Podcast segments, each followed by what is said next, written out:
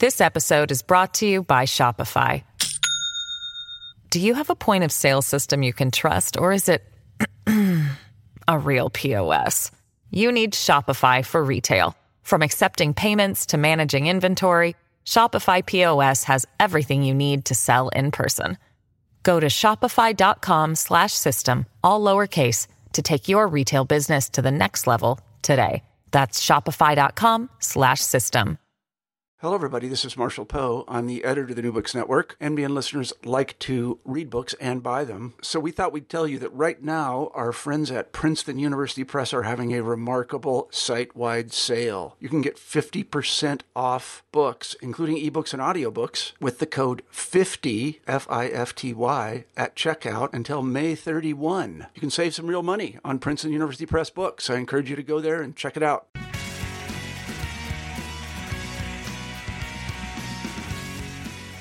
Welcome back to New Books in Political Science. I'm Susan Liebell at St. Joseph's University, and today I welcome doctors Robert P. Saldin and Steven B. Teles to discuss their new book, Never Trump The Revolt of the Conservative Elites, published by Oxford University Press in 2020.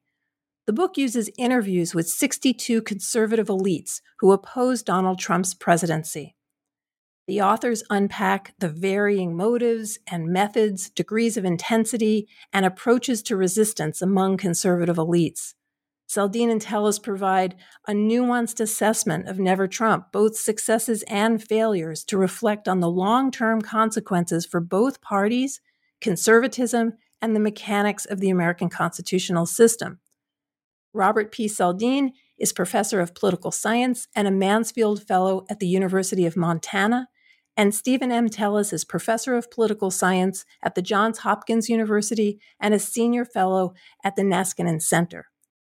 They both published extensively in their fields as well as for distinguished popular outlets like the Washington Post and National Review, and I'm pleased to welcome them both to the podcast.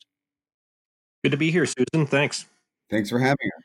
So, first, tell me a little bit about how uh, this book ties to your previous work in American politics and the decision to collaborate. Rob, Rob why don't you start us off? Well, the, uh, the, the the way Steve and I got connected in the first place is that uh, Steve is the editor of uh, a series at Oxford University Press on on post-war American political development, and that's the the series that my second book came out with, and um, and and so we were we were uh, kind of in in discussion in communication around the release of of that book. And um, steve was asking well you know what are you thinking about doing next? And and i said well i'm, I'm kind of fascinated by this never trump phenomenon. Um, it, this was just right after the the 2016 election. And um, so i'm thinking about doing doing something similar to what i did in the previous book which is uh, a lot of elite level interviews um, of these of these never Trumpers, and, uh, and and Steve wrote back and said, "Hey, I know a lot about that." And and uh, interviews is uh, a, a, method that Steve has used a lot in the past too, and so it it did kind of nicely grow out of that. Um, and and of course, Steve is uh, Steve has done a lot on uh, conservatives and and the conservative movement. Yeah, I mean, conservatives, you know, Carmen Miranda famously said that bananas is my business and conservatives is sort of my business in political science. I had written um, a couple of previous books um, focusing on conservative elites. Um, one, probably my best known book, The Rise of the Conservative Legal Movement, was based on extensive interviewing as well as archival material. I read a more recent book with David uh, Dagan called Prison Break on Why Conservatives Were Changing Their Mind on Mass Incarceration. And um, the other thing that I think worth mentioning is both Rob and I studied at different times at the University of Virginia, where um, we actually had at least one uh, conservative um, uh, advisor uh, in Jim Ceaser, as well as some others. And um, I think that has given both of us probably a little more entree into that particular part of the conservative world than most people um, in political science have. Tell me a little bit about the method. Uh, you have a list of the people that you interviewed in the back. Uh, were these in person? Were they by phone? And and how did you create this list of the nine women um, and 53 men that you talked to? You also obtained emails and other correspondence. T- tell me a little bit about how that worked. Yeah, I'll, I'll, I'll take that to start out with. So um, method might be a little uh, gilding the lily. Um, this, I mean, if you want to use technical terms, we could say that some of this was snowball sampling. Um, we interviewed a lot of the people who were in this were people who were very um, out front. Um, they've been publishing, they've been identifying themselves with Never Trump. Um, it should be admitted that the basic structure of the book, in divided into professional groupings, didn't really um, come together until fairly late in the process. I think. I think that's when we realized that that was the principal organizing structure of these networks, and that and that that really made sense of a lot of what, what was going on. So we started with the with the most visible people, and then in some cases, people suggested that we needed to um, to go and talk to somebody else. So there was some snowball sampling, and so we we mostly um, kept going down the list until we felt like we had sort of made sense of each of these professional networks. Uh, was there a person who you very much wanted to interview that would not grant an interview? Were, were there were there people that that fit fit fit the definition of what you wanted, but that were not accessible? Well, there were certainly some people who um, who who we didn't interview. I mean, Max Boot is is one, and on, on the foreign policy side, and um, public intellectual too. Um, yeah, you know, and there there were, yeah, you know, we could have gone back and and interviewed uh, a handful of other people, but um, I, I mean, I think a couple things are worth pointing out. This is a relatively small world, and so it's it's not like it's a sprawling thing where where there are just thousands and thousands of, of, of, people, at least in the way that we conceive of, of Never Trump as being an elite party phenomenon. Uh, you know, we aren't looking at it um, as, as, something out there in the electorate. So it is a, a fairly identifiable group of people. And then um, ju- ju- just to piggyback on what Steve was saying, I mean, part of what we were trying to do was was understand it um, in terms of these professional networks, which we think is so important understanding the Never Trump phenomenon.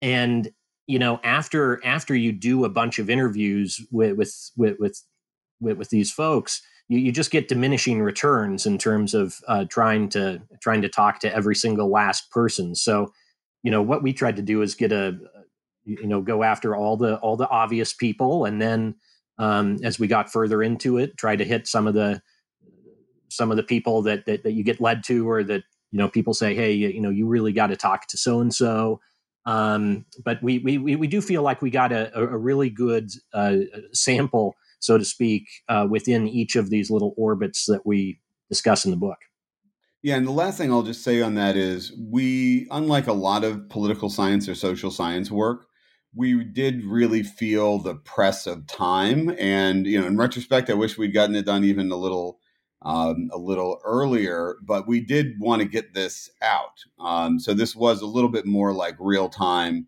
social science, and at the at the margin where we did feel like there were declining marginal returns, that's where we decided to emphasize, you know, getting it out while people were still really interested in the topic over complete, uh, complete sort of exhausting every possible angle. Well, and I'd maybe well, say Rob mentioned, no, you go ahead. Oh, you go ahead. Yeah, and and and just one uh, one one other final point. You know, we found, I, I, think, somewhat to my surprise, that most people, and, and there were a couple exceptions, but most people were, were were pretty eager to talk with us. I we we didn't have too many people say no or just not respond to our requests. You know, some so sometimes it it, it took uh, it, it took several requests, but you know, most people got back immediately and were uh, very happy uh, to tell their story. So one one of the important reasons for getting this book out would be that in in a lot of ways it it confronts a narrative of the never Trumpers as as just failures. But you really want to explore why these men and women, all party loyalists, uh, would oppose their own nominee, and and you argue that th- that they felt obligated to do so as individuals, um, sometimes in a in a kind of an idiosyncratic way, um, but that they thought that their roles in the party, their part in this profession, entitled them to this opposition. So l- let's get to who the Never Trumpers are. Um, m- many of the listeners know, but I think you define it and talk about it in a way that's that's far more nuanced. So so who who are they? So in the book, we use the concept that we draw from Andrew Abbott's um, uh, book, the uh, um, on the uh, on the sociology of professions, uh, the concept of jurisdiction. Um, that what makes a profession a profession is they feel like is those that that group has jurisdiction over expert work um, and that what makes what defines this group um, is that at least up until 2016 they had a re- relatively well defined jurisdiction uh, over a particular piece of expert work in the party right? The national security conservatives had uh, jurisdiction over uh, advising candidates over staffing um, most of the positions in the national security infrastructure. Um, the uh, political professionals had jurisdiction over not just campaigns, but over overall electoral strategy. Um, public intellectuals, which is a sort of uh, vaguer and more nebulous group, still thought they had a kind of jurisdiction over preserving the um, the general ideological um, cleanliness and purity of the campaigns uh, of the of the uh, the party's message. And so, when you think about who these people were, they're really defined by those specific jurisdictions uh, that they had. And in the book, we argue that their opposition to Trump was in part justified in their own minds by that jurisdiction. They thought they were authorized, that it, in some sense, was their job to do this. Um, and then in individuals, there are also idiosyncratic stories um, that, uh, in some cases, have to do with religion. Um, that I think was turned out to be pretty important in explaining why some of these people felt so strongly that they needed to oppose Trump, um, even at some degree of professional risk. Yeah, no, and that's a fascinating part of the book that uh, I definitely want to take up later in our in our conversation. R- Rob, uh, please, eh, other things about who the Never Trumpers are. Uh, Steve has said that who they think they are and the role that they think they play um, is that any different from the actual influence they have over voters, journalists, the government, et cetera? Well, yeah. So, so I, I, think there was always a little bit of a, a, a disconnect there, but and, and, in fact, that's one of the things that became quite apparent. I mean, the, the the national security folks, which is which is kind of the group against which all the other groups are um, are, are measured in our account, because that was just such an internally cohesive group in a way that that that the others were not. Um, but you know, one of the things, one of the things that uh, Trump realized is that those national security people, for as prominent a role as they've played in, in um, previous Republican administrations and Republican campaigns, they don't command an army of voters out there, right? And so he he went straight at them during the campaign. In fact, uh, very clearly told them, "You will have no part in my campaign. You will have no part in in the Trump administration."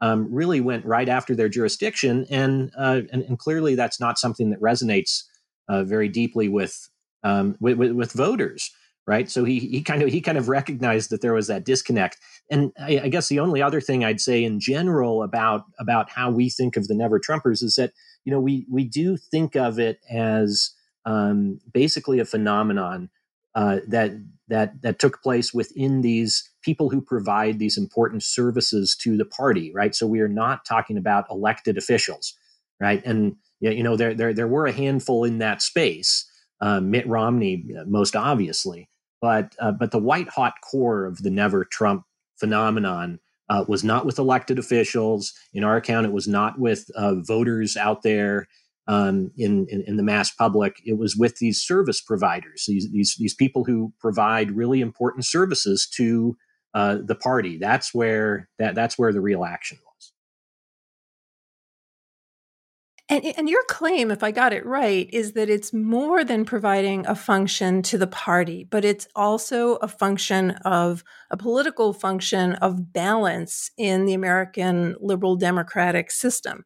And that somebody like Trump, who was running on populism, which would put him at odds with elites to begin with, is in some way threatening this balance. And that's part of what the elites believe that they're doing is as a as a corrective. Is, is that is yeah, that correct? So we, so we, draw on the work of um, Daniel Ziblatt um, and Steve Levitsky on this, um, basically arguing that in a liberal democracy, um, especially on the right, and this draws on on Levit, on um, Ziblatt's book on conservative parties and the consolidation of democracy, that um, conservative parties in particular need uh, to, in some ways, insulate themselves from the worst extremes of populism by, um, in in a way, uh, sort of uh, house training some of those instincts to both bring them into the political system so that they're not entirely outside it, um, but then to make them safe for liberal democracy. And I do think a lot of these uh, these elites that we're talking about in Never Trump uh, saw Trump as uh, as vi- as violating that particular kind of guardrail of liberal democracy. Um, and I think that explains again a lot of why they opposed him. The other thing that I think is really important to, to emphasize here is that, and it's hard to remember this now, was how many, you know, how broad the the belief that Trump was going to lose was um, for pretty much the entire campaign up until election day. And so there were many people who were involved in Never Trump who also, you know, who disliked Trump for a lot of reasons, but partially disliked him because they thought he was going to be dragging the party down into the ditch. Um, and they were trying to save people, save their party from what they thought was going to be a um, a terrible defeat. Um, and so I think that's also worth keeping in mind, and that also explains again why some of these people ended up, as we say, being um, summer uh, patriot, you know, uh, sunshine patriots. And it's a theme that runs throughout the book because many of the people that you are interviewing talk about their motives through the lens of imagining that Hillary Clinton's lead was enough and that she would be the next president. And so, therefore, the, the strategy was based on that, um, which is, is fascinating part of the of the narrative. Um, I know that uh, you wrote the book together, but that some parts of it were uh, initially drafted by one author. So I'll I'll turn to Rob to talk about the national security professionals. They it's the first part of the book. It sets up the rest of the narrative, as you said earlier, by providing this contrast. So so, Rob, can you tell us a little bit about the foreign policy establishment, who they are, where they came from, and and and and and how you see them or they see themselves as as guardians? Yeah, um, right. So the, the, the National Security Network is, uh, we think, unique for a number of reasons. For for for one thing, um, so many of these people are based in Washington, D.C. Uh, they know each other, they socialize together. Um, there are institutions out there like the Council on Foreign Relations that um, that hosts a lot of um, various types of events that puts these people um, into conversation with one another, um, and and and not just on the Republican side, right? There, there's a lot of stuff out there that um, that uh, gets gets Democrats and Republicans to uh, interact with one another. So, so the the, the point is uh, the whole so-called um, foreign policy establishment. Um, it, it's a it, it's a pretty tight circle, and it's very heavily based in D.C. So these people are always interacting with one another, and um, in general, yeah, you know, and, and, and you can probably overstate this to some degree, um, but you know, there it's just a less partisan group, right? We we kept hearing this again and again from from from these uh, uh, never Trumpers in the national security space that they're they're they they, they kind of see uh, partisan politics as just a little icky, right? It's it's something that you have to put up with because that's how the game is played. But if they they they had it their way, um, you know, they want to focus on policy, not not party politics. And um, and uh, you know, one of the other things I mentioned this earlier, but this was the group that was uh, just so internally cohesive, much more so than some of the other groups we looked at. But for for this group, um, the people who did not get on board as never Trumpers, who uh, chose not to sign these group letters that they put out opposing Trump, you know, the the words that were used to describe those people who refused to uh, to denounce Trump. I mean, uh, words like traitor and stuff, and those words carry a, a really um, important meaning for the, for those people, right? These aren't just words that you kind of idly throw around, and um, and and and we think that that cohesion that they had kind of is is a function of the fact again that all these people know each other. Um, they they run in the same circles. You know, it's not like the, the the the world of political professionals where people are scattered all over the place, and you know most of them don't know know one another. Um, and uh, um, and and and so you you you mentioned the guardian mentality, right? And and we think this is something that kind of crops up from just this the the, the fact that these people are all networked together um, and and cross partisan too.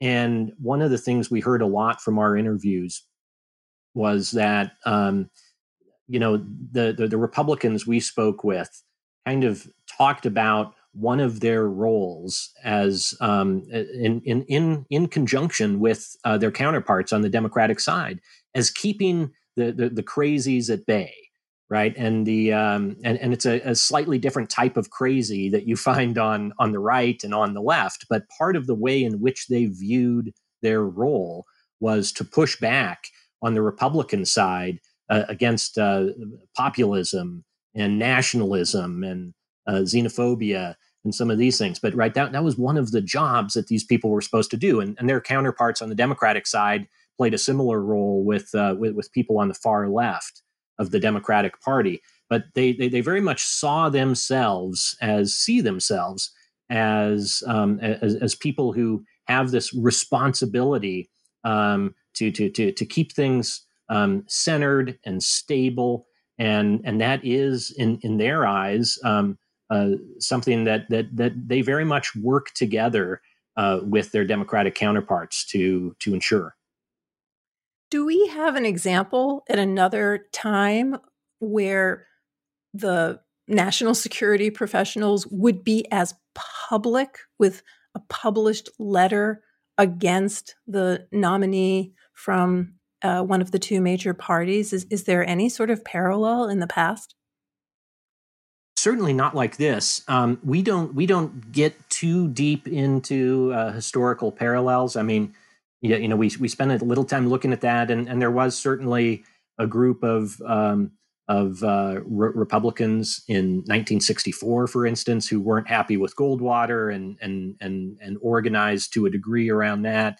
Um, 72 on the Democratic side, um, but certainly nothing like this on the national security side, where really it was it was it was really hard to find people in the national security space who were not opposed to um, to Trump. So I, I do think that's uh, unprecedented. Maybe you also say, "Oh, I'm sorry. Go ahead." Steve. So, um, well, this is Rob, but um, just maybe one other thing I'd, I'd note on um, on the, the, national security side. One of the um, things that helps inform those two chapters are a series of emails that we got access to when uh, when one of these letters was being shopped around. Um, we were able to get uh, the, the, the the email uh, exchange, so so so we could see you know how people were responding at the time, rather than just with the benefit of uh, of hindsight and looking back on it. And and that was a, a fascinating thing, and it really did draw out the extent to which um, that network um, has this internal cohesion and and a sense of uh, duty and and mission, and they see themselves again as, as these guardians. But and and you also see um, in that, and, and and a lot of this we we were able to quote from those emails. We we don't ascribe them to to particular people, but um, but but we were allowed to quote from them extensively. You you do see the the, the real hostility and venom that that uh, the, the the core group had to the handful of people who, for whatever reason, decided that that they weren't going to go public with uh, with their opposition to Trump. No, and in that section, the language, the idea of the, these people being Vichy collaborators. These are these are people who would collaborate with Nazis. I mean, for people who do foreign policy, that is a third rail uh, uh, word to use. Um, and what I also thought was fascinating about this chapter is that the objection of the foreign policy uh, establishment doesn't seem to be the direction of Trump's potential foreign policy as much as it is to something about his character and his suitability for for office. Yeah, I just want to get in on on that one. I mean, I do think this is important. Now, there were a number of people who uh, were genuinely disturbed by the direction that Trump was proposing, uh, taking the substance of foreign policy, and I do think that's important. But when there's a great quote by Phil Zelikow, who's um, now at Virginia, but before had served on the uh, George um, W. Bush administration, where he says, you know, the lives of people who do national security are made up by you know funerals and parades, right, and the sort of ritual quality of government service um, is very important to them. And the fact that Trump seemed to uh, have, uh, you know, to to treat those kinds of things in such a incredibly um, uh, dismissive manner, I think really did bother these people. Right? They really did think that authority uh, flowed from the top, and that they needed to actually respect the commander in chief. Um, and when you see, when you talk to some of the lawyers, which we talk about later, um, they often talk about the fact that you know they're comfortable having clients that they don't respect, um, and I think that's a fundamental difference between these professional groups. Rob, did you want to say something else about uh, the foreign policy uh, establishment before we move to the political operatives?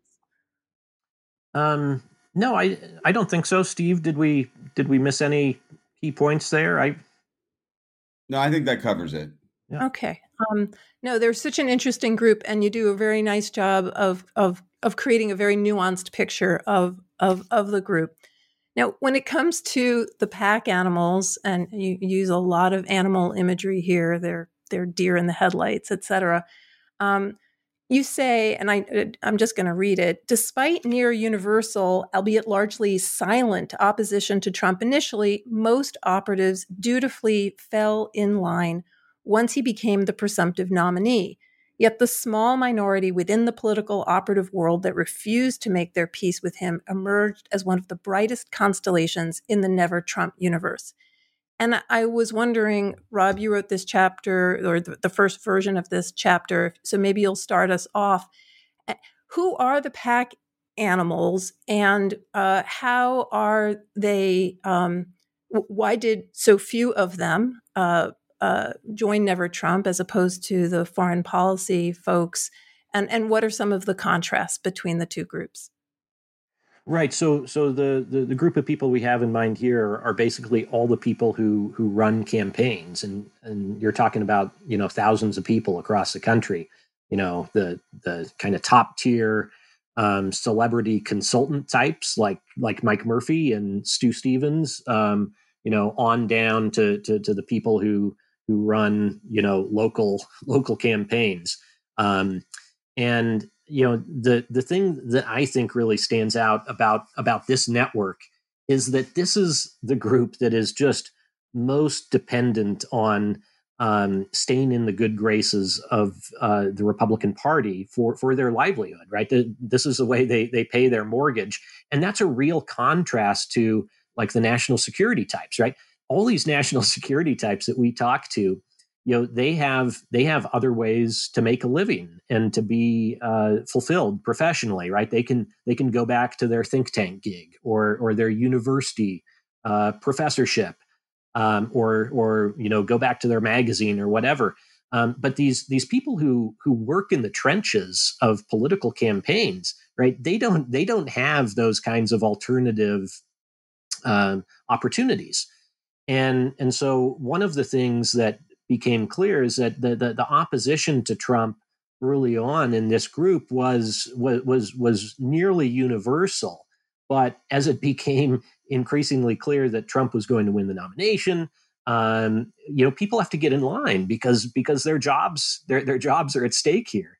Um, and so the in this orbit, right, unlike the national security types, where it was nearly totally unified within the world of political operatives, political professionals, uh, it was um, such that by the end, those who went never Trump and stuck with it uh, were, were were really the minority, and it was it was this group I think that felt in some ways the most um, abandoned and uh, it, it, was a traumatic experience for some of them. Now, one of the things that helps explain well, well, who who stuck never Trump and, and who who who uh, crawled back into the fold is that, um, and, and, this by no means uh, is is the case for every single one, but in general, I think the ones who were the prominent never Trumpers and who remain prominent never Trumpers, right? A lot of the a lot of these people behind the Lincoln Project and uh, Republican voters against Trump um, going on right now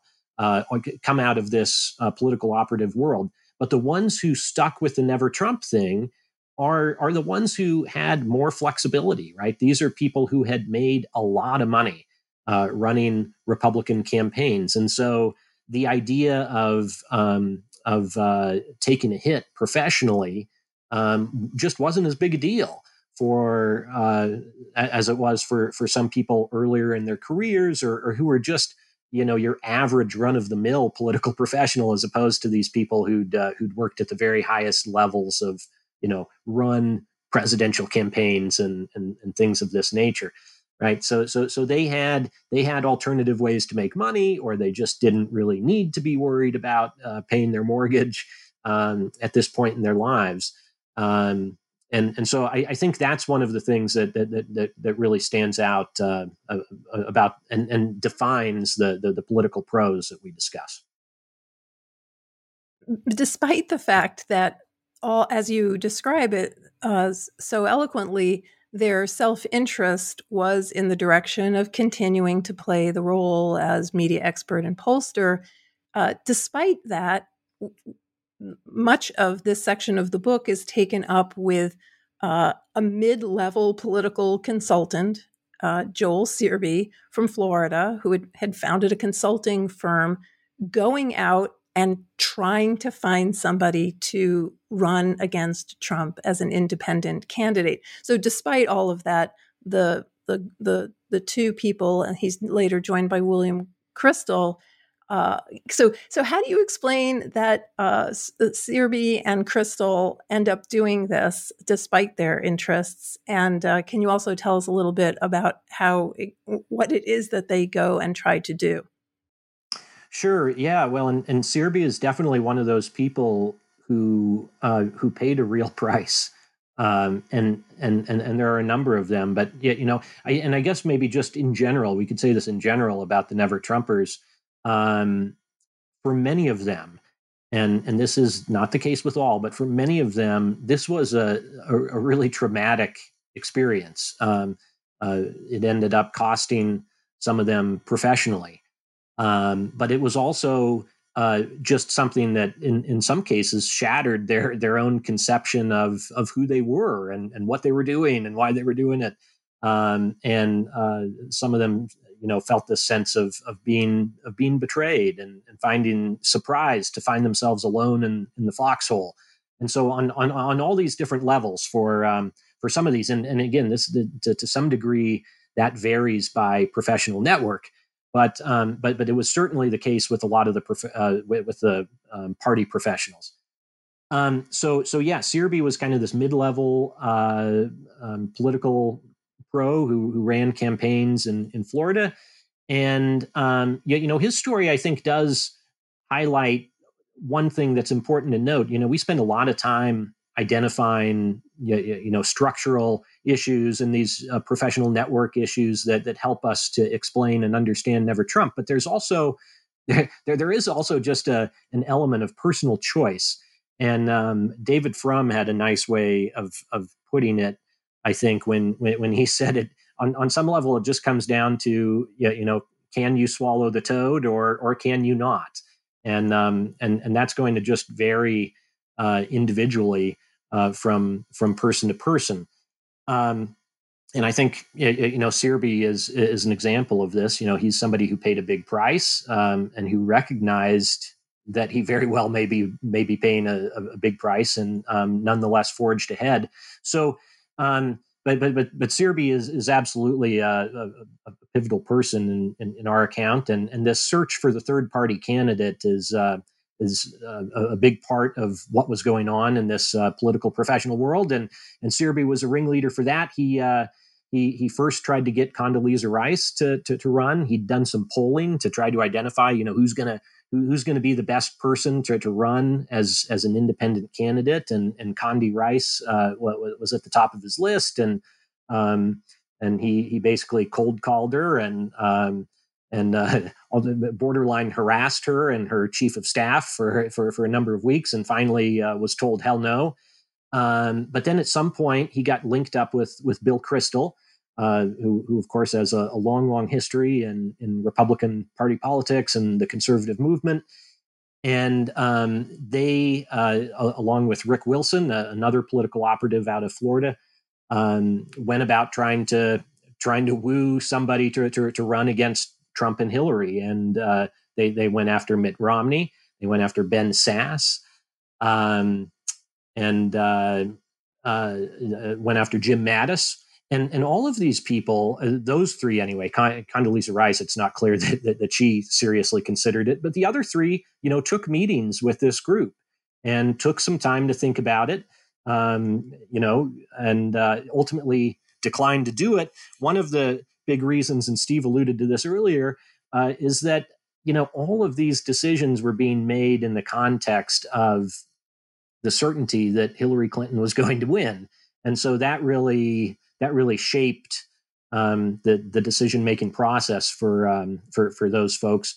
And uh, you know, after those big first four uh, possibilities, the, the, the search process for a for an alternative candidate it, it, quickly devolved, and um, you know the the number of people they talk to about it um, is extensive. We we we list a whole bunch of them in the book, uh, but they finally settled on um, uh, Evan McMullin who who uh, you know very few people had heard of um, prior to his to his run for president. He he was he'd been a Capitol Hill staffer. He was he'd been a CIA agent before that.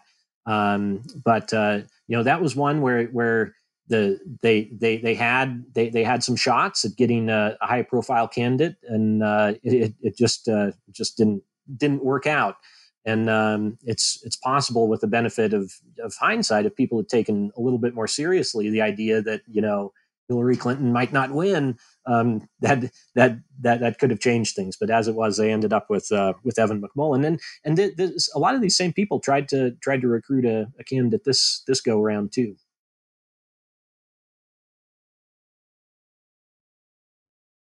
Steve, you wanted to um, also say something about the the operatives and the the search for the independent candidate. Yeah, well, I mean, I mean, I think more broadly, one of the things that I think is is hard uh, in a book like this is to tease out the difference between self interest and conviction.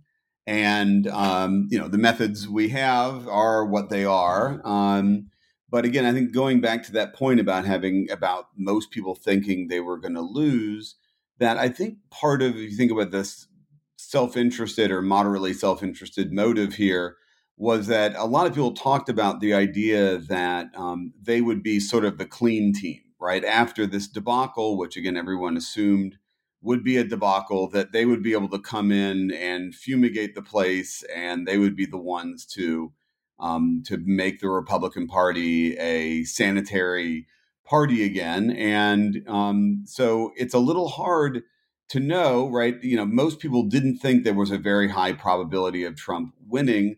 So it wasn't like they w- they were thinking when they were doing this that they were doing some sort of kamikaze mission. Um, they thought that um, that that in some ways this actually might position them to have more influence after the election. And so I think that's a that's a tricky thing in a book like this to do is to sort out how much was people having a deep moral conviction, how much was this calculation based on the very limited information that people were operating with. This episode is brought to you by Shopify. Do you have a point of sale system you can trust or is it a real POS? You need Shopify for retail. From accepting payments to managing inventory, Shopify POS has everything you need to sell in person. Go to shopify.com/system all lowercase to take your retail business to the next level today. That's shopify.com/system. No, and I think you do a very nice job because of the way you juxtapose their words about their own actions and your analysis as you go. I think that that tension comes out for the reader. And I think it's an important one, especially in a book that is relying on the the ad hoc um, uh, analysis of of the people involved, with the exception of the emails, which of course are are in the moment. Um, before we move to the public intellectuals, uh, Rob, let me just ask you about Jim Mattis. It, he he was very much um, he, was very much interested, and you show him as very interested and very concerned. Uh, why did not? Why did he not run? Well, um, I think there were a number of reasons. I um, again, you know, everyone knew Hillary was going to win, and so um, I, I, think that just can't be overstated. And you know, if if if that's your understanding of the situation, that really changes um, changes what what that kind of uh, candidacy would would would mean, right? It's um, you're you're you're kind of uh, betraying the party, um, and um, and and and you're also setting yourself up to be blamed by um, by uh, Trump supporters uh, for for for kind of uh, stealing the election or throwing it to Hillary Clinton, and and so um, I, I, think that's a that's a just just something that can't be um, over, overstated, right? If if people had taken seriously the idea that Trump could win, um, thing, things just would have looked uh, uh, very different. Steve, let's talk a little bit about the public intellectuals. This part of the book is uh, is so rich and so interesting. So Uh, let's start with so what were the sort of the institutional, the material factors in conservative public intellectuals' role and and how did that influence their response to candidate Trump? Yeah, I mean, one thing to note about public intellectuals is, again, just materially, they're organized differently than some of these other groups. And I do think there's an important distinction to be made between public intellectuals who are operating within mainstream um, uh, journalistic kind of uh, institutions and people who are operating inside of conservative controlled um, organizations. And that's an important distinction we make in the book. Um, one thing to say is that, especially for people who are operating inside of places like the New York Times, the Washington Post, that a certain set of conservatives thought of their job as, in part, being kind of like evangelists uh, for conservatism and people whose job was to um, explain and to justify conservatives to a non-conservative audience, right? And so those are people you think of like Ross Douthat or, um, uh, or Jen, Jen Rubin or people like that, and they often, you know, had a very deep dislike of uh, American liberalism. And yet they also saw their job as talking largely to a liberal audience. And Trump was very problematic for what they saw as their project, right? Their project of trying to argue that conservatives conservatism wasn't fundamentally racist, wasn't fundamentally um, uh, you know, stupid, just to put it uh, to put it bluntly, um, but was a serious intellectual project that people needed to take seriously. And so Trump was, um, you know, violated everything they thought they believed about what conservatism ought to be, and their own professional project of justifying it to liberals. Now, places like National Review, uh, which we talk about quite a bit, um, were a somewhat different story. I think one thing that's important to recognize there is that National Review had had a sort of very profound running conflict with the alt right um, going pretty far back in its history. And so many people who were involved in National Review saw Trump and saw the fact that so many of these figures in the alt right were gravitating to him and processed Trump through that ongoing fight they had been having with parts of conservatism that they had uh, they thought they had um, sort of uh, pushed to the margins and uh, and so I think that explains why they were so strongly reactive to him, um, even as many of them had some sympathies with some of the things that uh, that Trump was was arguing. Uh, throughout the book, you talk about mediums of communication and and the hashtag, uh, for example, "Never Trump" that comes out, or "Never French," which uh, for the, the the possible David French as one of the independent candidates. And in the chapter on public intellectuals, you you reflect on how these changes in communication may have affected some of the long term uh, voices in conservative politics. And I was wondering if you or both of you would reflect a little bit on the mediums of communication that that are used by all of the groups in the book, but particularly the public intellectuals.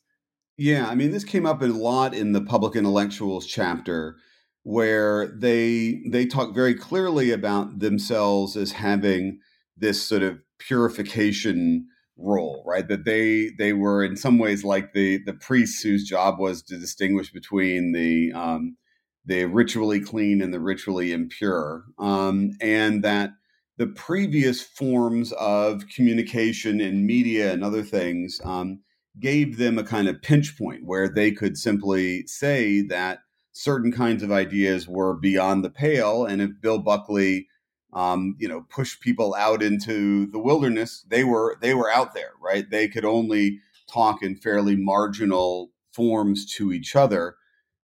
Um, but that one thing that had happened, right, with both the internet and Facebook and lots of social media, is that um, it wasn't possible to do that anymore, right? They weren't in that um, that place where they could um, uh, perform that purity role, and that became very clear in the campaign, but only in a way quite late. Um, in the beginning of 2016, after National Review published its Against Trump issue, which was their attempt to blow Trump out of the water, and after Trump had um, uh, had lost so uh, profoundly in uh, in early primary, um, Rich Lowry, the editor, uh, put out a tweet with the with the against Trump uh, cover and just saying uh, thank you or, or, no, you're welcome. Um, so I think they still thought fairly far into this that they were able to play this role of um, defining what was legitimate Republican conservatism and what was not. And only later did they realize that um, their ability to actually control the conservative brand had been slipping away from them. Um, you mentioned earlier these differences among the public intellectuals. So in in this part of the book, you make clear that there isn't the same kind of uh, thick relationships as we see with the foreign policy experts. There there isn't this same sense of we're all in this together because of the cleavages within uh, the conservative public intellectual movement but you you spend some time on this notion of ideas having consequences and the the sincere feeling on the part of some public intellectuals that we were at a moment in which we were about to corrupt our republican character uh, and, and you distinguish among the different uh, intellectuals finding for example that Jewish conservatives seemed much more uh, sensitive to uh, authoritarianism, and I was wondering if you could uh, explain a little bit more about about those observations and the differences that you saw. Yeah, I mean, one of the things we spent a fair amount of time talking about this group called Reformicons or Reform Conservatives, who had been uh, for years trying to convince the Republican Party that um, it was becoming a working class, or at least a white working class party, and that it needed to have an economic policy that was appropriate to a working class party. Um, and that uh, they had been frustrated in that project. They had found the sort of um, more economically libertarian Koch network side of the Republican Party to really be their adversary in um, in that project. And that um, one thing that was going on in the Republican primary was you had this what you might call sort of Koch sub primary, where the Koch network and the funders around them were putting all the candidates through their paces and trying to keep them into this pre-existing, quite libertarian economic um, straitjacket. And so they had, in a way, been hoping for a candidate who would um, have a different opinion on immigration, would have a different opinion on middle class entitlements, would have a different opinion on um, protecting America's Amer- working class Americans' jobs.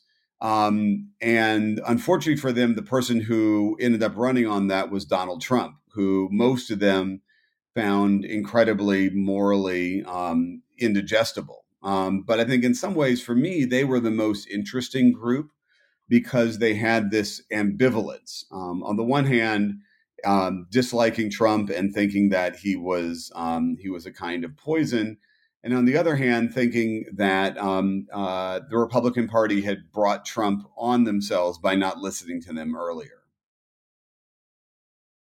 No, and that and also earlier in the book you you talk a lot about the autopsy and the sort of reports and the thinking that had been done by other parts of the conservative movement about where the party was, where it needed to go, and to have that deliberative conversation.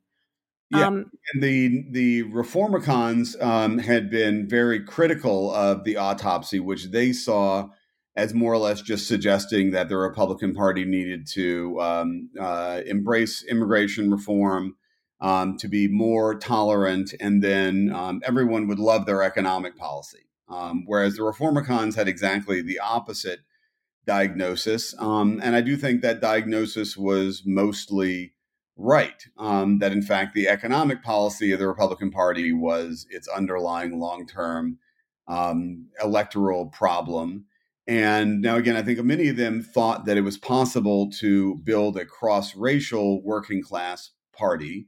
And again, one of the reasons they dislike Trump is that he was making that possibility of a cross racial working class Republican Party impossible by um, by having such a sort of obviously blunt, um, uh, you know, racial animus. Yeah, if I, if Rob, I, uh, yeah, yeah, Steve. Um, Su- Susan asked about uh, the the religious component. Why don't you uh, go back and say a word about that? Well, and actually, you know what? Why don't we? Um, let me restate it because uh, I I was at the University of Chicago long enough to um, see the words Leo Strauss and to to for my hands to shake. So, mm-hmm. uh, you're actually describing a rather complex uh, group of people who have very, very different influences. On the one hand, you are talking about the followers of Leo Strauss and the effect that they have had on uh, through the universities and colleges that some of the conservative uh, public intellectuals attended.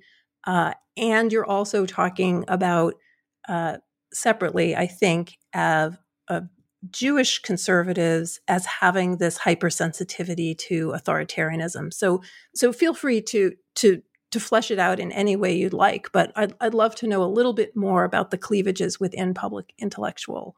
Yeah, I mean, so again, I should just uh, admit that I studied with Jim Ceaser, who was a study student of Harvey Mansfield at, at Harvard, and um, the influence of Strauss is definitely part of my intellectual um, uh, armament myself. Um, and I do think that uh, you know a significant part of the um, conservative intellectual movement was um, shaped and influenced by um, Strauss and students of Strauss and those writings. And one thing that comes out of that is um, a belief in the idea that uh, liberal democracy needs to be elevated. That its danger is that it will be drawn down into um, populism, into uh, the term they would use is demagoguery. Um, and demagoguery is a central um, uh, risk of liberal democracy, and that it needs to be protected by institutions. And among those institutions, um, as I might, uh, as both Harvey Mansfield and Jim Ceaser have argued, are political parties that should um, elevate the uh, opinion of, of um, liberal democracy rather than appeal to its basest um, elements. And I think so. You know, it doesn't. If you if you came into this with that kind of intellectual baggage and background, then you would definitely see Trump as a significant threat. Um, with that filter. And again, I think the same thing is true as we talked about, not just of Jewish conservatives, but of uh, Mormons, who I think were, you know, fairly important in this as well, right? The big, the state with the largest support for Evan McMullin was, and Evan McMullin was Mormon, um, but was Utah. And I think one thing we talk about this in this book is what you might call the catastrophic imagination, um, the ability to imagine things getting much, much worse, right? And that's part of the communal experience of Jews and Mormons in a way that it's simply not for most other religious traditions in the United States. Um, and to the degree that it was in this campaign, it cut in the opposite direction, right? Lots of um, of Christians uh, had come to believe that um, they were in uh, that they were under threat. Their basic communal um, uh, control was under threat. Um, you think about the um, uh, Flight 93 uh, article that Michael Anton wrote that um, that suggested that this was you know the last Democratic election if um, if Republicans lost, and therefore they needed to swallow things that they wouldn't otherwise swallow and go along with uh, with Trump. And so, in a way, there was a lot of um, of apocalypticism uh, going on in this campaign, but among Republicans, it often cut in quite different directions. Rob, I think you wanted to contribute something on this. Um, no, I, I, I, think Steve covered it. I, I just wanted to make sure that he uh, that, that that he addressed the, the, the religious piece that you asked about earlier. So I mean, I think, I think that part of the book is really good because it um, it fleshes out this notion of American liberalism as fragile, uh, as as a fabric that if you pull out too many threads, you could see it disintegrate, and the cleavages within conservatism about just how many threads you can pull out before you do tip towards authoritarianism. And as I was reading it, I was very much reminded of Philip Roth's The Plot Against America, um, a book that really pushes on this feeling of Jews that they that that they are not safe unless the institutions of liberal democracy are stable, and any sort of instability could potentially hit, uh, create create problems for uh, minorities like Jews or Mormons in a, in a way that was seen very differently um, by others. Um, I want to push you a little bit more on Straussianism and the role it plays here. Um, not everybody knows who Leo Strauss was. He was a, a, a German intellectual who emigrated to the United States uh, during World War II. He had uh, very particular views on the role of philosophy and how it guides us. And he also had a category of people. Some people call them the gentlemen, some people call them the statesmen, people who are supposed to translate. And, and why I think that's interesting to your book is because you are showing this tension between Donald Trump, the populist, and elites who are very, very concerned with populism. So, small d democracy is not something that they welcome, but something that that terrifies them, and it certainly terrified Strauss. And he understood the role of these intellectuals in um, in in in helping uh, create this kind of a um, of a bulwark between what it was the public liked. But but there's also a sort of gender component to Straussianism um, in how he understands who can be a philosopher. And and I was wondering about gender throughout this book. Every once in a while, would jump out. Bret Stephens gives this sort of example about pornography. There's just these sort of little moments of feeling like you're in a locker room and, and I'm wondering in general about the intellectuals that you interviewed, whether um, they are predominantly men, what role gender played in any of the organization among either the public intellectuals or the or the other groups because it, it seemed to be something that was perhaps there but um, i missed i missed more of the fullness of the argument yeah, I mean, it just should be stated that for the most part, the conservative public intellectual movement is just a lot more male than it is female. So that's um, in you know in social science terms, you know that's a that's a feature of the population rather than our sample.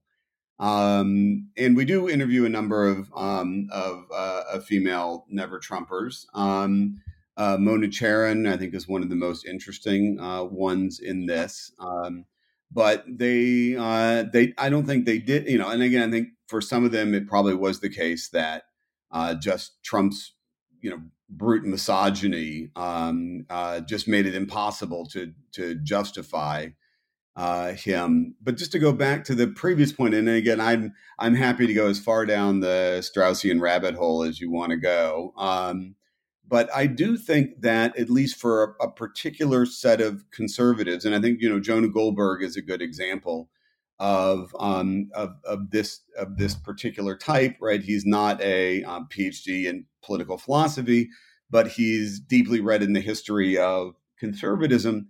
And um, you know, so much of not just Strauss, but other parts, right? Um, Ortega y Gasset's, um, you know, book, "The Revolt Against the Masses." Right, there's a lot of anti-populism um, in the history of conservatism. And you know, one of the reasons that Strauss thought that the United States was a was a good regime, not the best regime, which is an important distinction, um, but it was a good and decent regime, was that um, it was a regime that was based on constitutionalism, on the rule of law, on separation of powers, all these things that act as kinds of breaks against the direct transmission of um, of popular uh, uh, attitudes or manias, um, and those are all things that Straussians who are working in American politics had tried very hard to defend. Um, and again, you know that's one of the reasons why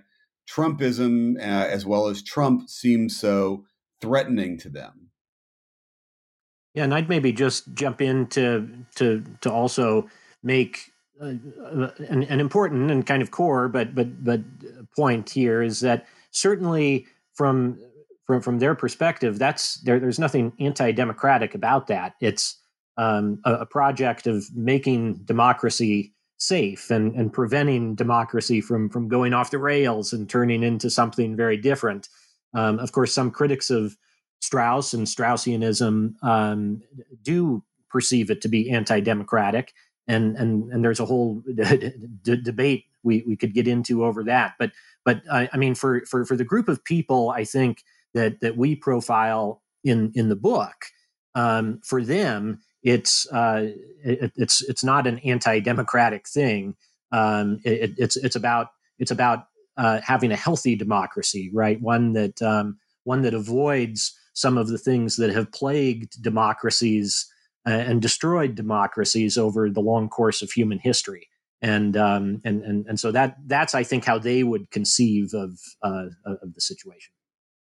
No, I'm sorry, Rob. I'm, I think I'm going all theorist on you. I, I I'm distinguishing between the small d democratic and the small l liberal part of American government, such that eh, the way I would see it is that the conservatives are very, very invested in the liberal part, um, but the the the majoritarian element has always caused conservatives to be um, uh, to be nervous at, as were the Federalists. So yeah, uh, yeah. It, it's not it's not something that I'm saying is outside of American government, and I I don't mean to be using democracy in the usual way we do. So I, I apologize for that. Um, let, us let's, let's talk about the last part, which is about lawyers and economists. Um, it's a very very different story that gets told in this part of the book, uh, and this group, these two groups yeah, they come off very differently and as having somewhat different motives. Uh, Steve, I think you wrote this part, and so maybe you want to start us off with um, the lawyers. Yeah, so the lawyers, I do think it's important to recognize that the lawyers of all these groups had just a very different relationship with um, with Trump um, that uh, you know there were many conservative lawyers, and again, one of my previous books was on the conservative legal movement, um, who were very concerned about Trump. Um, who you know Trump was very much their last choice. A lot of them had supported Ted Cruz, who himself himself was part of the conservative legal movement. Um, and um, but in the end, after they went through, you know, down to their 19th favorite candidate, they got to um, to Trump. And you know, one of the important things is, um, unlike these other groups, um, Trump had not openly rejected their jurisdiction. In fact, if anything, he had increased their jurisdiction during the campaign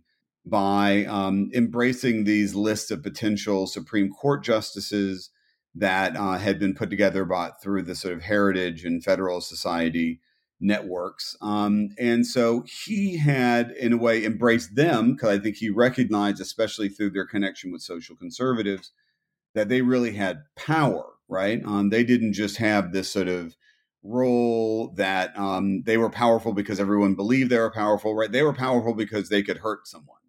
And Trump um, openly, therefore, embraced them, said that he was basically handing over this entire function of judicial selection to them. And that froze a lot of these um, uh, conservative lawyers in place. The other thing that we mentioned is that um, the they many of them just had a, a lesser repulsion for Trump um, in that just their professional job is often defending people that they don't find uh, particularly morally appealing, and um, entire sort of professional process for understanding, uh, you know, how you do that. And, and so I think they conceptualize Trump in that way as a um, as a client, and a client is a lot different than a leader. Um, and I, so I think that explained a lot of why uh, you know why they made the decisions they did. Now, there were a number of conservatives, especially in academia, who um, ended up being more openly um, uh, opposed to Trump and the conservative legal movement.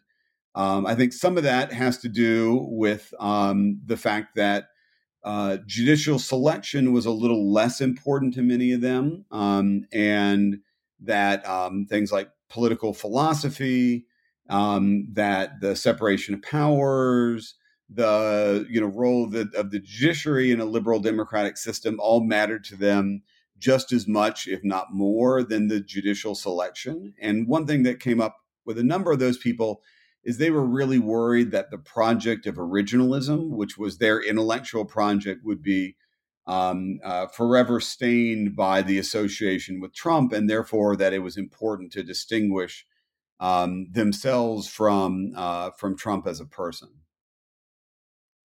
Yeah, and if I could just uh, jump in with with one little uh, illustration that's always stood out to me on on just that that client serving aspect of of the the, the legal network that Steve was talking about. Um, yeah, you know, just part of the, the, the job description of being a lawyer uh, is is that you represent people sometimes who uh, who you don't like or or even think are, are bad, terrible people, and that that's just fine that it that it doesn't reflect on you personally right? That's just that's just your job.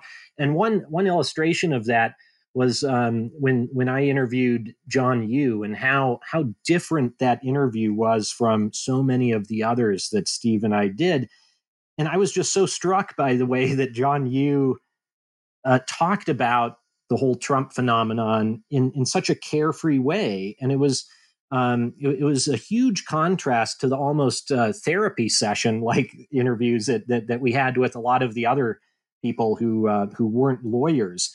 But uh, but you would talk about the experiences. It was kind of like a, a low stakes sports rivalry or or a Coke versus Pepsi kind of debate, and his uh, and his friends were still uh, were still kind of teasing him about it and ha ha, isn't that funny? Kind of way. And it was just such a contrast with uh, with again a lot of the national security people, the political professionals who um, who for for for whom this was like just a huge and horrible moment in their lives.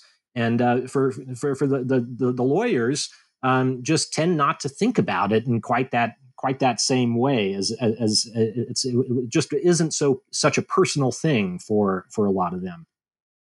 Yeah, and again, the other thing I would say is that compared to the national security network, this is a very polarized group of people, right? There's very little overlap between the conservative and the left of center legal networks in a way that there's lots of those on the national security side. So, where the national security side, you know, would often look at their counterparts on the other you know on the in the other party and say you know we disagree with them on some of these things but you know they're they're they're one of us. They're part of this national security establishment. This really was a either or choice right? Um, they thought that if you know if democrats won they would fill the judiciary with um, with lots of very left of center judges and that that would have very significant consequences um, for them for a very long time that they often believe were going to be irreparable um, in a way that some of the changes in these other areas really don't have that long tail that judicial selection does. No, and one thing I really enjoyed in that chapter was the few people who felt the necessity to bind themselves, um, sort of a Ulysses and the Sirens moment, in which they they knew that one day they would be called into the White House and be asked to do something, and in order to not be called, they put their name out publicly opposing the president, uh, the, the candidate, uh, would be President Trump. Uh, and, and so you, you can see as you uh, paint the picture of the lawyers how, on the one hand, they actually have something at stake. And so having this kind of durable cooperative relationship, that's a term that you use, uh, it actually got them something. They did get the just the judges um, that they um, predicted they would, and um, and for those who were tempted, they some of them at least removed that temptation. Um, Steve, I want to ask you about the economists. They don't come off well in this book. Um, they seem to be the one group that doesn't have much collective action, that actually doesn't have uh, much of a response. And so I was wondering if you can uh, say a little bit about what distinguishes the economists from these other professions.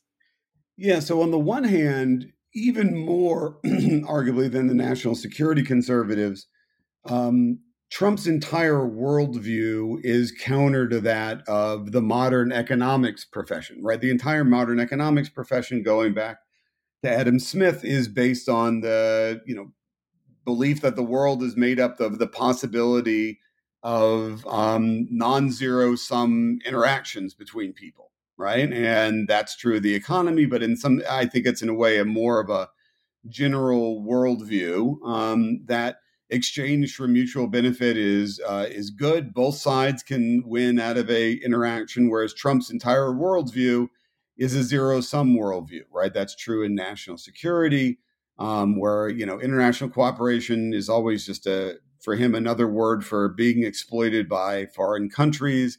It's true in the uh, economy where some sides to an interaction to an uh, interaction are losers and some are winners. Um, that certainly was true of the inter- economic interactions that Trump himself engaged in. So, in a way, right, he had you know openly um, questioned their jurisdiction and, and again quite openly didn't want to take advice from republican economists um, but on the other hand you know economists simply have a very different worldview in particular about politics um, that they are much less likely to have a sort of moralized conception of government in a way that national security people do, where they really think of it as having, you know, concepts of, you know, honor are very important for um, conservative national security people. And the the view that we sort of associate with um, public choice in economics, that all of politics is itself just a world of exchange that I think made them less likely to react in highly moralized ways. They were disappointed with Trump. They didn't like where he was taking his his um, the the party where you know trade and other kinds of things were were concerned. Um, but they um, you know but they're also a highly individualistic group as compared to the national security people. The national security people were very comfortable exercising influence over each other and telling each other how they should what they should do, whereas the economists tend to be much more individualistic and much more likely to simply act on their own rather than to act through forms of collective action. So let's turn to the conclusion of the book. Um, realize that you uh, published this before many of the events that are before us uh, ha- happened. Uh, first, I want to start with a question from a student. We have some students working with the podcast this summer, and uh, Benjamin Warren wants to know from you whether you thought that Never Trump was doomed from the beginning, or there was a strategy that could have been used to stop Trump, something that wasn't considered or was considered but wasn't implemented. Yeah, I'll take that. I mean, you know, I mean, it depends on what you think happened on election day in 2016, right? Um, you know, it, you know, if you think that what happened is that Trump got an inside straight and a huge number of things all fell in exactly the right way on that particular day, and that if you reran the, you know, if you reran the program, you know, 20 times, that it would flip to Hillary Clinton, um, you know, 17 or 18 times, you might say, well, this is a great strategy, right? And if we, and if Hillary Clinton had won um, and Trump had lost, then we would probably all be telling the history very differently. And we would say what a bunch of strategic geniuses these were, the guys were. And they were the ones who were there to sort of pick up the Republican mantle. And people would have all been saying that populism was a big mistake so, in that sense, right, you know, obviously they were wrong in the sense that they lost, but it's not necessarily the case that given the information they had and given the probabilities that they didn't have a entirely plausible strategy. Um, again, you know, what if um, they had gotten a much more plausible candidate than um, than Evan McMullin? Right? They were very close. Um, you know, the you know history is often made up of a bunch of these, you know, accidents and contingencies.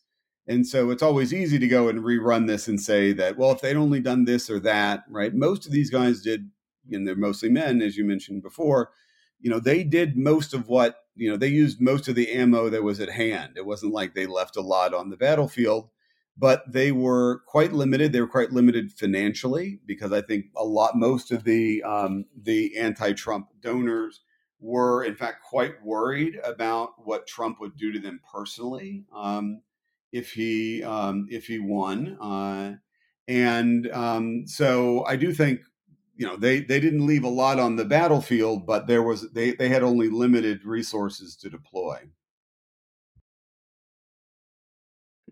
As I understood the book, um, you don't simply see them actually as having failed because you see some sort of long term effects potentially on the Republican Party, on conservatism, even on the Democratic Party, and on American constitutionalism as a regime. Uh, I'm, I'm, wondering if we could just end with. Uh, of, of, of, of what you see in the long haul uh, as as the effect of Never Trump. Yeah, so I can take this and then Rob can jump in. So we argue in the conclusion of the book, and as you know, as you, you do tons and tons of these interviews, and you always know the conclusion is usually the worst part of the book. Uh, and so we very much wanted to avoid that um, by just sort of summarizing what we had already um, argued.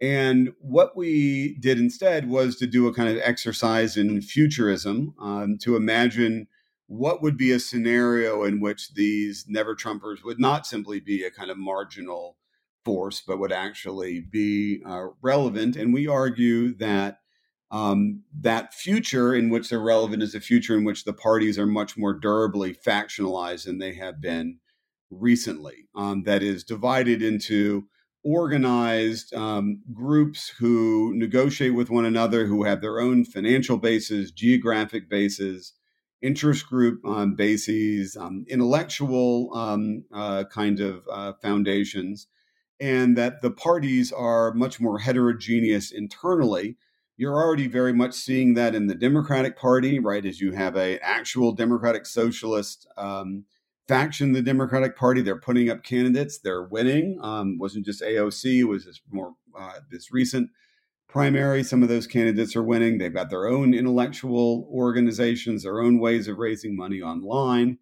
And that we think that something like that is probably going to come to the Republican Party where the sort of Trumpist populist faction is probably going to be the majority faction, but that they won't be able to win political power without a minority faction that's competitive where that populist faction is not. Um, you already see this in Republican governors in states like Maryland and Massachusetts. Um, where um, where Republicans can win with a different kind of um, of message. Um, if um, you know, people with money and intellectuals and other people actually formed a um, discrete faction and ran candidates and developed a different brand in the way that the Democratic Leadership Council did in the 80s and 90s, that you can imagine the Republican Party becoming a more heterogeneous party. And the Never Trumpers would really be this sort of intellectual grounding of that um, of that minority but pivotal faction in the Republican Party add that you know a more factionalized um, party system is uh, is normal if you look back over uh, American history. Right, that's been that that that's been the usual state of affairs. You know, we have a, a two party system, and you know everyone likes to talk about third parties, but for for all kinds of structural reasons, that's that's just very hard. You know, there's a reason we haven't had a new party since uh, come on the scene and since the uh, since the 1850s, and so the way our system has typically addressed the, the the the, demand out there for more than just two options is is through intra-party factions.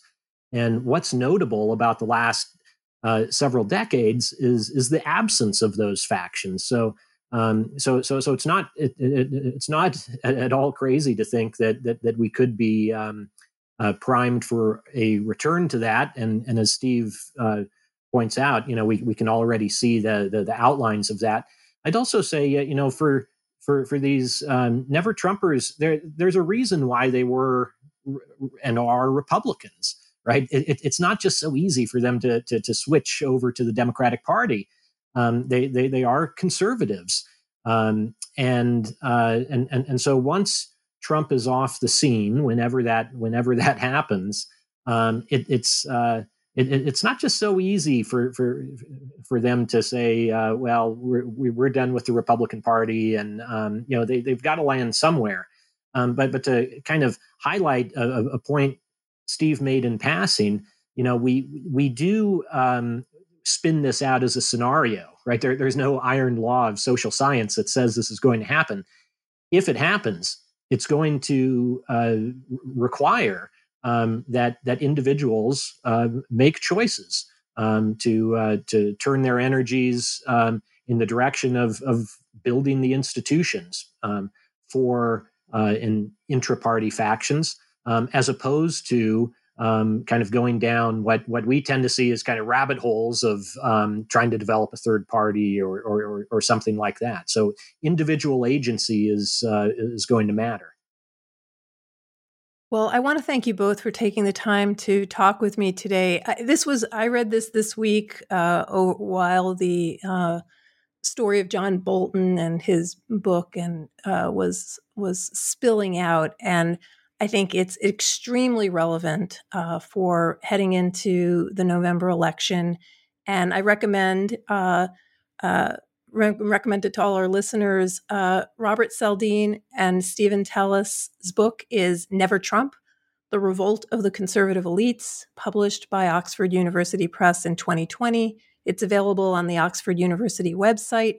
It's available on Barnes and Noble and Amazon. It's also available through bookshop.org, which will allow you to support uh, brick and mortar bookstores uh, that are not yet open during the pandemic, and they will mail it directly to you. So, um, thank you so much, Rob. Thank you so much, Steve. And uh, I guess we'll all be watching this um, incredibly interesting and important election coming this fall. Thank you, Susan. Thanks, Susan.